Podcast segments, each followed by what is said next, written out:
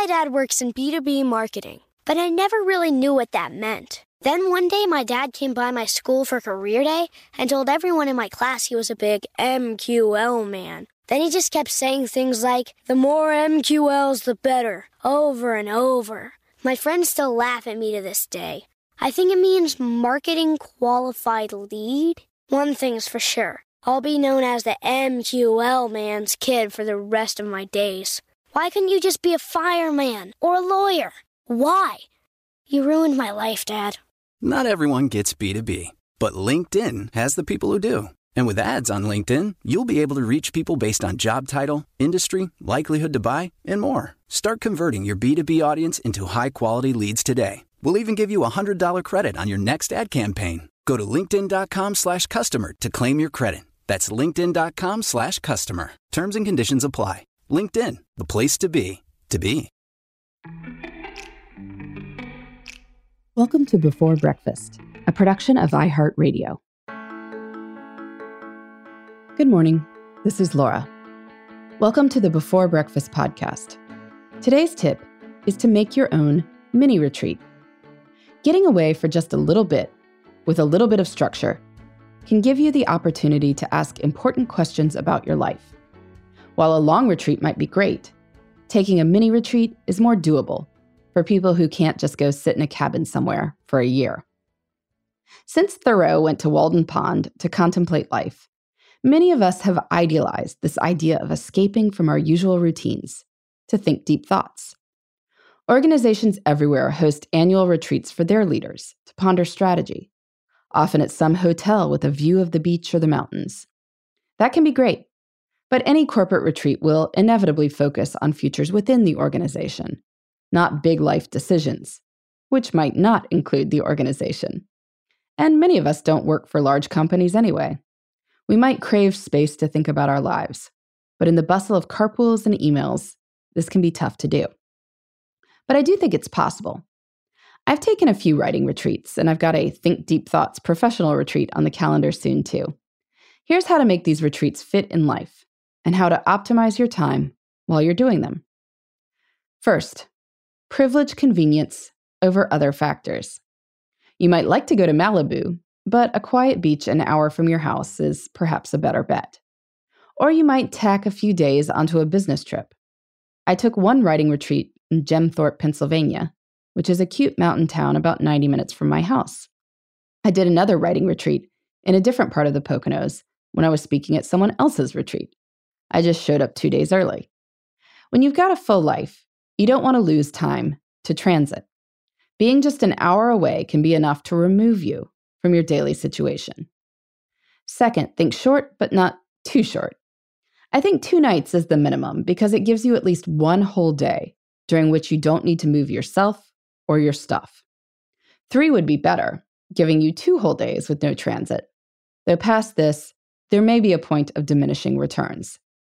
You want enough time to think and relax but not so much that it's overwhelming, and you start wasting time.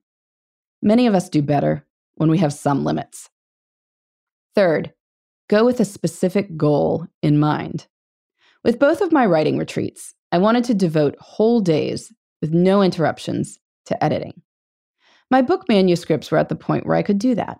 I was basically happy with what I'd written, but I wanted to experience this writing as a through reader, making notes and then addressing what I could. You might take a retreat with the goal of pondering your professional and personal goals for the next year. Or maybe you're thinking of switching careers and want to identify and rank what aspects of a new career would make you happiest. Just getting away sounds nice, but is a recipe for watching hotel movies rather than thinking deep thoughts. Fourth, prepare. Do you need to read something before you go? Do you need to ask for other people's advice? If I'd gone on my retreats with half a manuscript, they would have been much less productive. So I needed to get that done ahead of time. If you have a complex life, you also need to make sure the plans are in place for you to escape. Do you have childcare? Do you have backup childcare? If you have a partner, is this person on board? Ideally, because you've offered to reciprocate at some point. Block off the days and be ruthless about keeping them blocked. Anticipate what could derail you and make sure there's a plan to address those derailments. It might even help to create a backup slot for your retreat, should your first choice of timing not work. If it's important, you deserve to give yourself that space. Fifth, plan to work and think, but to do other things too. On both my retreats, I spent some time walking around outside. I hiked in the Poconos and I visited little restaurants in Jim Thorpe. Even on a retreat, you're not going to be able to work for 12 hours straight.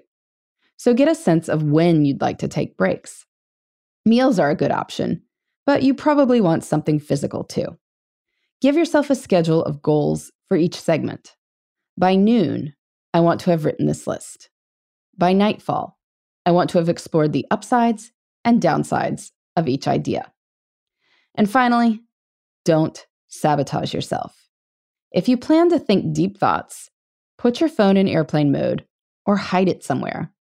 Don't get sucked into an email chain about something that will yank you right back to your office or the politics of your homeowners association board. By building in breaks, you can nix some of this temptation, but not all of it. That's on you. If you view your mini retreat as a gift you are giving yourself, perhaps you can appreciate it and honor it as a gift someone else might give you. You wouldn't smash it right in front of their eyes. Have you ever taken a mini retreat? I'd love to hear how you pulled it off. You can email me at beforebreakfastpodcast at iheartmedia.com. In the meantime, this is Laura. Thanks for listening, and here's to making the most of our time.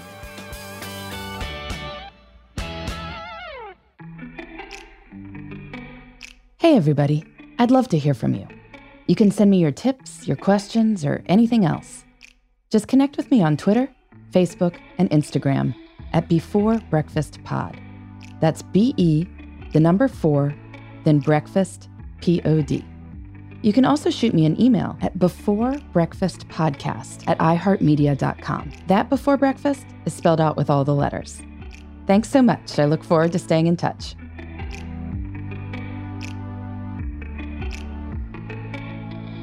Before Breakfast is a production of iHeartRadio.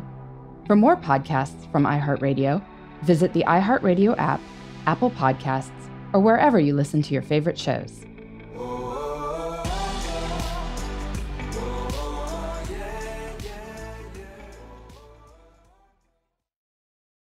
A new season of Bridgerton is here. And with it, a new season of Bridgerton, the official podcast. I'm your host, Gabby Collins, and this season, we are bringing fans even deeper into the ton. Watch season three of the Shondaland series on Netflix. Then fall in love all over again by listening to Bridgerton, the official podcast, on the iHeartRadio app, Apple Podcasts, or wherever you get your podcasts. Subscribe to catch a new episode every Thursday.